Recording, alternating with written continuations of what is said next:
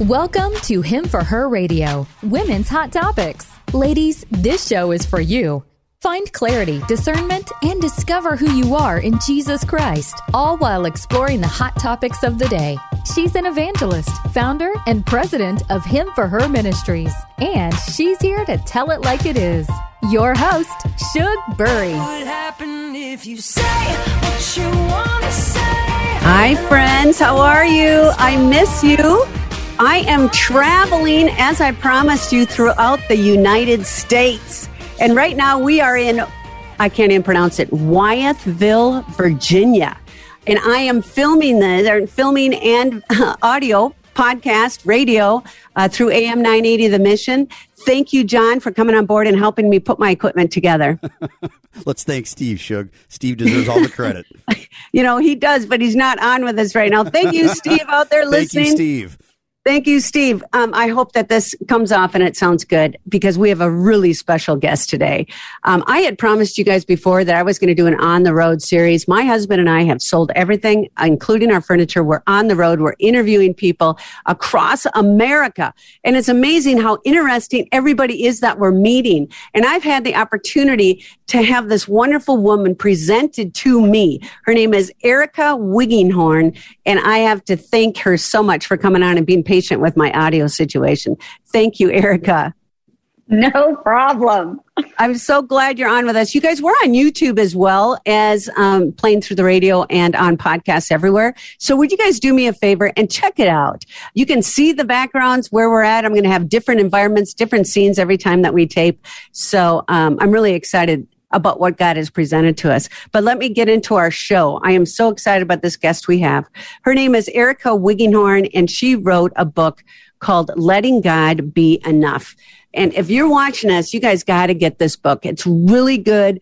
I only interview people that I would recommend in reading their books. And this one really spoke to me because the tagline on it says, why striving keeps you stuck and how surrender sets you free. And you might be a new Christian, you might be a, a seasoned Christian, or you might be a seeker, and everybody can use this book, right, Erica? It's definitely uh, it, it's written out there for anybody who finds themselves striving in any particular area of life, whether it's their career, their relationships, their identity. Um, being trying to be a good Christian and follow Jesus, trying to figure out who Jesus is and what life is all about. Uh, we live in a culture that over and over entices us to strive and basically tells us that if we're not striving, we should be ashamed of ourselves. But yeah. God tells us something entirely different in His Word. I love it. Friends, let me tell you a little bit about Erica. Erica is an award winning author and the founder of Every Life Ministries, bringing you the truths of scripture to transform your life by digging deeply into God's word.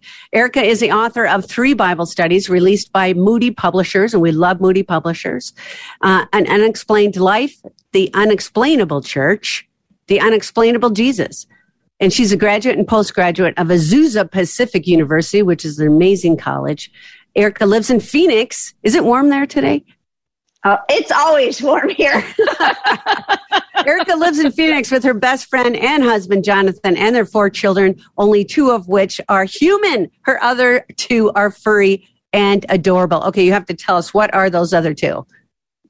two dogs. They are both Australian Shepherd Poodle mixes. One is a giant and one is a mini and the mini bosses the giant around, which isn't is that the way it is? Yeah, yeah. I've had two pit bulls, and I tell you, these little chihuahuas come up and put them in place. So that's that's the way of the world, isn't it? Um, you know, I really enjoyed your book because in the very beginning, and I hope you don't mind if I refer to the book um, with some of my questions because I really enjoyed reading it. Um, but I love the way you started out the very beginning with um, a performance review that you had by someone at your job. Can you share with our listeners a little bit about that? Because that was a great story. Yeah, so I uh, I was always a hard worker. I grew up in a family that applauded hard work, and hard work is not foreign to me. But in in the midst of all of that, I always struggled with a feeling like, "Am I enough? Am I am I doing enough? Am I meeting the expectations of the people, you know, in front of me, over me. And so my very first performance review, this was my very first full time job I ever had. And as we sat in the booth and she began to explain to me and she was like, look, you, you're doing amazing and you're such a hard worker and the team loves you. And I mean, she went on and on and on. And she's like, three months and I'm giving you a raise and I'm promoting you to assistant manager, like dream job review, right? But then she says, now I have to give you something to work on. And in that moment, my heart just dropped and my my spirit just crumbled within me because it was like I was at a place at that point in my life where I could not take any criticism. None. I, I, would just crumble under it. And she said in that moment, and this is so hysterical when you think about what we're doing right now, but she said to me, You talk too much you talk too much, right? Whoa. It was such a nondescript thing, you know. It was like, okay, I'm too friendly with the people that come in the store. I talk to my coworkers too much. I mean, I don't know, right? But it's this whole idea of we let our insecurities become become so dominant in our lives that any little word of criticism or any time we let someone else down or don't meet someone else's expectations, which I don't know about your life, but it's pretty much impossible to meet everybody's expectations at Amen. all times. I'm not even close. Um, right? We, you just crumble. And that's obviously not how God wants his daughters to live.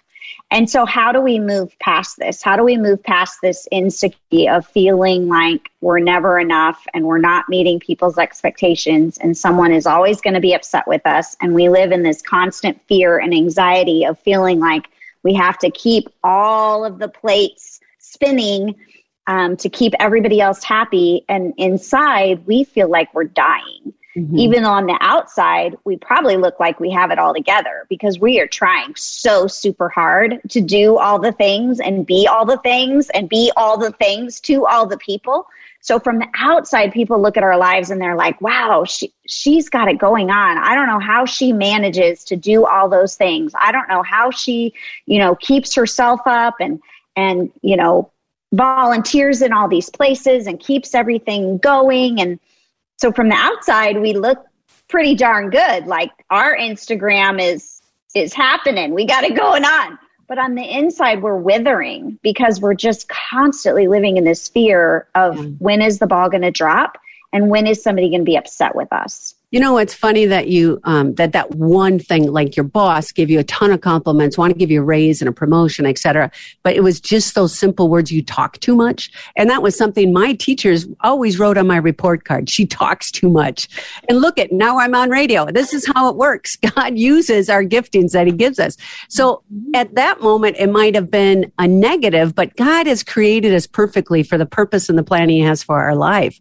Um, can we fast forward now uh, to another part of the book where you're going into Moody Publishers and you are also having some issues about not being good enough. Would you share that with me, please?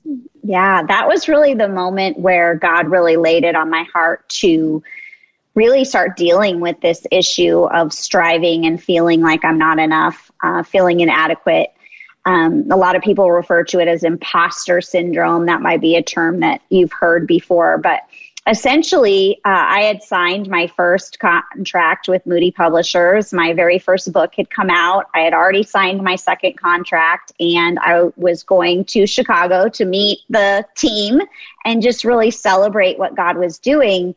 And a fellow author and dear friend of mine, we were there together in the hotel room. We were getting ready to leave out the door, and all of a sudden, I just started shaking and I was sweating and my stomach just knotted up inside of me. And I looked at her and I was like, I cannot go. I cannot go to Moody Publishers today. They are going to take one look at me and they're going to be like, we gave that knucklehead a contract. Like, pull the book, rip up the next contract. She's done. This, like, game over.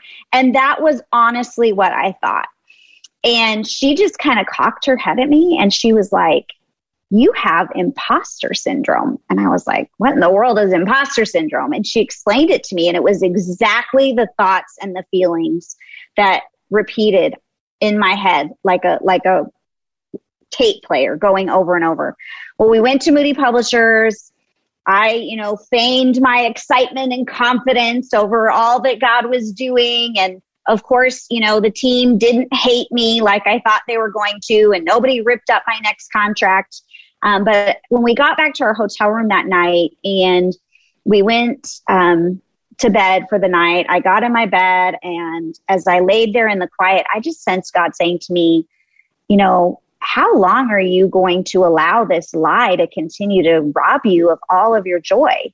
You know, this was like a, a huge moment for you. You got to walk into Moody Publishers and look on a bookshelf and have a book with your name on it next to all of your heroes of the faith, you know, That's Tozer nice. and Spurgeon and Moody and Pink and all of these people that and I read. you know, and God was like, when are you going to let me deal with this fear in your life? Because that's really what it is. It's fear. Mm-hmm. It's fear mm-hmm. that's rooted in a lie of the enemy. And I knew in that moment that I would write a book about this. Mm-hmm. Um, I knew that I would research it and figure it out. And being a, a girl whose passion is to get your face in the book and live like it's true, uh, I really started to look at how does the world tell us that we deal with imposter syndrome? Because there's a ton of stuff out there on it if we start researching. But then what does God do in the wake of imposter syndrome? And what I found, and this will probably not be a huge shock to you, what I found is God's prescription for dealing with this and the world's prescription for dealing with this are entirely opposite of yeah. one another.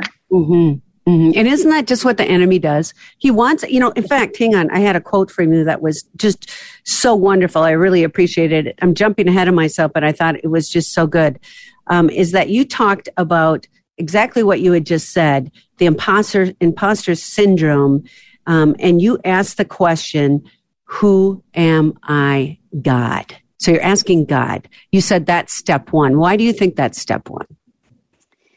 Because step one really invites God to speak into our situation first. See, if if we research what the world tells us to do with imposter syndrome, um, they will tell you things like, uh, you know, unroll your resume and cite all of your past expe- all of your past successes. Uh, mm-hmm. Rely on your former experiences. Remember your education. Remember all of the things in your life and all of the tools that you have in order to be successful in this current situation.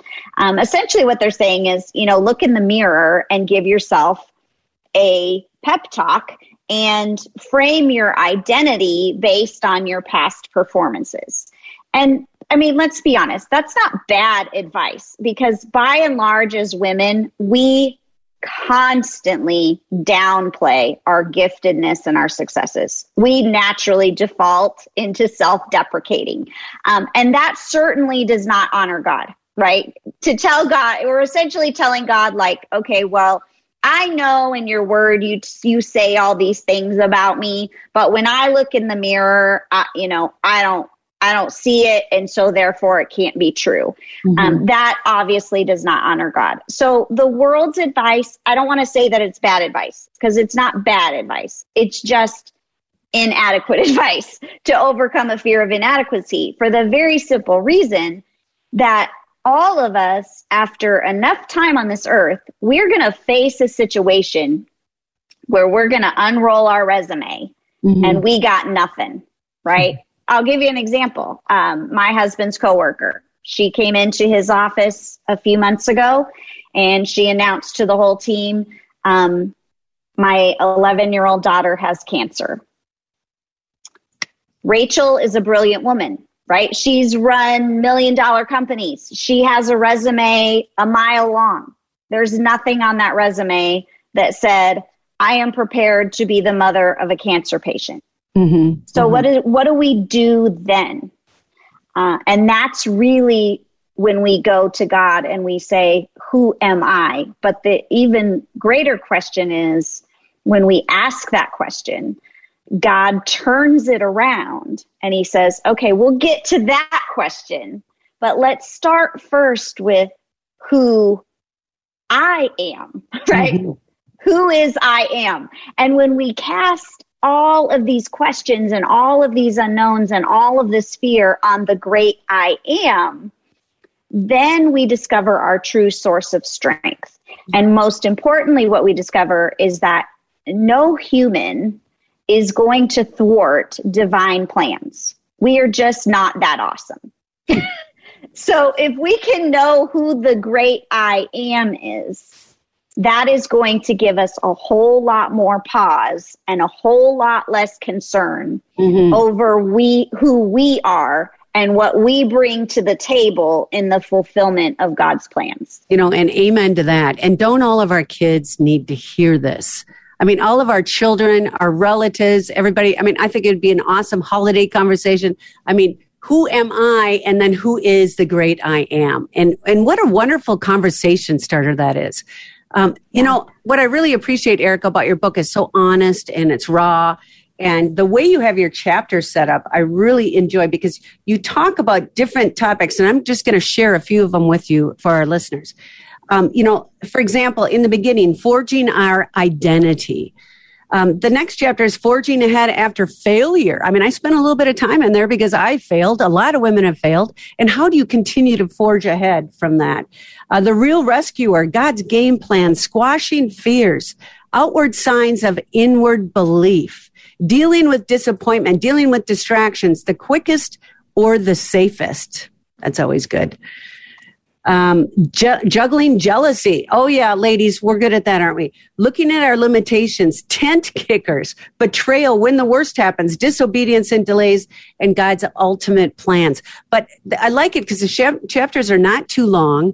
They get right to the point, And then it's almost like you're on a journey. Did you plan that on purpose? The trekking and the journey. And, and at the very end of the chapters, she has, um, hang on, I got to get to it. So I, I'm not intentional trekking, Bible reading plan so that, you know, and it's a great Bible study to do not only with your family, maybe, but also maybe even your spouse or a great Bible study to do with your girlfriends, a good summer one as well when people are off of school. Um, so you have a Bible reading plan. You have truths for the journey, which is next. You have processing the journey, passionate prayer after that. And what I appreciate about the passionate prayer is Erica, I don't know if you agree with me. Sometimes when you're in the middle of the muck, in the middle of the striving, you can't come up with a prayer. And I love that you wrote out prayers for us to read. And you know what happens is when we start to pray, and even if we start to pray something someone's already written, it's amazing how the Holy Spirit takes you and you continue on in prayer at that moment because the Holy Spirit is guiding your words. Um, yes. I just, I love the way you set up the chapters. It was really helpful. Thank you. Yes, it's definitely set up to be a journey because the book really centers around Moses, uh, who who came to God with that question, "Who am I?" Uh, and and the journey that God really took Moses on to help him overcome his fear of inadequacy. Uh, you know, I refer to Moses as the greatest self doubter of the Bible. He argued with God about his abilities. He argued with God about his assignments. He argued with God about his God's plan for his future. I mean, he is what he is such a relatable guy when it comes to that piece. And what's so beautiful is how God responded to Moses in all of those situations and who God promised to be for Moses. Because I take a lot of comfort in that because when I'm in a situation where I'm juggling jealousy or I'm facing disappointment or I'm in a position of fear, um, I can go back to those stories and I can trust like this is the the God of Moses is my God as well. And the things that God promised to Moses, God promises to me. And if God can bring Moses on a journey to freedom, he can bring me on a journey to freedom and he can bring you on a journey to freedom. And how does God do that? And what specific steps does God ask Moses to take? Because this mm-hmm. is where I think we get hung up, right? Like we want to live in this relationship of surrender to God where we're like, yeah, I trust God with everything and I'm not worried about anything, right? Like we want to be able to live that Philippians 4. Who uh, is passage. that person? but who is that person, right? who is that person? Of, we think of surrender, it's like this huge abstract thing. Like, what does that mean? Like, I wake up in the morning and I'm just like, here I am, God. Like, and so, you know, we well, and Erica, our- don't you, don't you think as well, Erica, a lot of people don't even like the word surrender. They like to be in control. They like to yes. strive is what the book is called. Mm-hmm. And ladies, if you're just tuning in, I'm interviewing Erica Wiggenhorn. She's got an awesome book called Letting God be enough. Why striving keeps you stuck and how surrender sets you free. And you know what I loved about the fact you used Moses is that I have studied Moses quite a bit but I've never studied Moses from the standpoint of his striving and his insecurities and um, who God was, of course, in his life. And so I loved the way you, you know, when I first read it, I'm like, oh yeah, Moses, okay. Yeah. Uh, but no, can't relate to in. him at all. I dug in. I loved it. I loved it. Like, like word sentence by sentence, the stuff you pulled out was so amazing and reflective in my own life as well. Uh, so I just, I really appreciated um, the hard work you put into analyzing that and writing it down for all of us who strive from time to time when we want to surrender. Yeah, we do. We want to surrender, but it feels so big and abstract. And so that's what I love about the journey and why I set it up as a journey, as you so beautifully pointed out, is because surrender is a process. And I think if we were honest, if we were to sit down and just be reflective for a few moments and say, okay, God, what is that thing right now that I am just striving and striving to control, to secure the outcome that I want, to smooth out, to make it all right, to make it all good? We would not have to spend a whole lot of time figuring out what that one thing is. I mean, I, for me right now, it's one of my, it's one of my kids, right? Like I am striving for that kid with everything I've got. And you know, the Lord just recently said to me, it's okay for them to experience disappointment. You, it is not your responsibility to shield their heart from every hurt. That's my job as God. And it's like, okay, I got to surrender that one thing. And so the steps, the intentional trekking are, okay, what is that? What is that one thing today that we need to surrender? What is that fear we need to surrender? What is that area of jealousy we need mm-hmm. to surrender? What is that disappointment that we need to surrender? And as God uh, invites us into these greater levels of freedom, what we experience is an intimacy with Him that we have not experienced before. Yeah. And that's and you know, that, really that's I love that word. I'm I'm sorry, I didn't mean to interrupt, but I love that word intimacy because it's when we repent or when we ask for forgiveness or we turn toward him and surrender. Oh, there's an intimacy isn't there? I mean, just like your own child, when they turn to you and they say, mom, I need your help, you know, guide me yeah. in this. And, and also you brought up a really good point I didn't want to go over, uh, too quickly was when you talked about your children, you know, your greatest fear at that moment was your children. It's most of us as mothers, we just harbor on that anxiety of fear around our children. And a quote that you had in the book, which I thought was really wonderful, was our fear is not being enough. It comes from our lack of identity. And I think that that's, you know, that we worry about us not being enough. I can't tell you how many times as a mother, I would be on the floor in the kitchen weeping and praying for our children. Um, and, and especially as they age and they grow, you know, God, I'm not enough, but you are. And, and there's just such a peace about that. There's such oh, a peace yes. about that. And you share it so beautifully in your book. Yeah, I remember when we brought home our daughter from the hospital, Eliana. Uh, both of our children were adopted at birth, and uh, we had waited a long time for this little girl. Mm-hmm. And she came to us through adoption, and it's just a beautiful miracle story. But I remember that first night, uh, I was rocking her as I was trying to get her to sleep, and as I sat in that rocking chair, the tears just poured down my face. And I was just like, God, I, I don't deserve this beautiful gift. I don't feel worthy of it. And, and I don't want to mess this up. Like, let me be a good mom. Let me be enough for her, right? Like, and I, as I just sat there rocking and I just had this total fear envelop me, like I'm going to mess this, this beautiful life in my arms, right? I'm going to mess her all up because I am not enough and I'm not going to do it right. And I remember as I sat there rocking in just the stillness of the night, just God speaking to me in my heart and saying, if Eliana had a perfect mother, why would she ever need a heavenly father? Amen.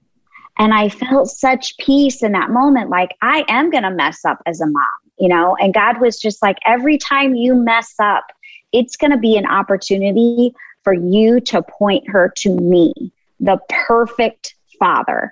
And man, I mean, I could not have been given a kinder gift from God in that moment than just that that piece of you are going to mess up. You are human. Only I am God. Only I parent perfectly.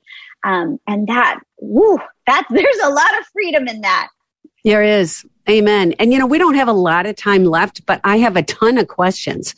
So Erica, let me ask you if you'd be so kind to come on and do a part two with us. Um, I've got some questions about adoption. I've got questions about that situation. So um, I know that a lot of moms struggle with the fact that um, if I adopt this child, is that child ever going to feel complete? Are they going to feel like they're striving their whole entire life, uh, trying to figure out was I good enough? Uh, how come my parents surrendered me? Um, and I do want to touch on that a little bit in part two, if you're okay with that. Yeah, absolutely. Good, good. Um, so just to close, what I really appreciated in your book as well is that you talked about Psalm 139, 1 to 4. And do you mind if I just take a minute and read it to our listeners before we part? Please do. Oh Lord. And you know, when you read scripture, friends, say it slowly. Oh Lord, you have searched me and known me. You know when I sit down and when I rise up. You discern my thoughts from afar. You search out my path and my lying down and are acquainted with all of my ways. Even before a word was on my tongue, behold, O Lord, you know it all together. Lord, I thank you so much. And I give this prayer and I lift it up to all of our listeners that if they do not know you as Lord and Savior, that today would be the day that they surrender, that they stop striving and they surrender in you. And Father, I thank you so much for Erica Wiggenhorn for coming on with us. Please stay tuned, my friends. I know that God's going to do great work in your life. This is Shug Bury over and out.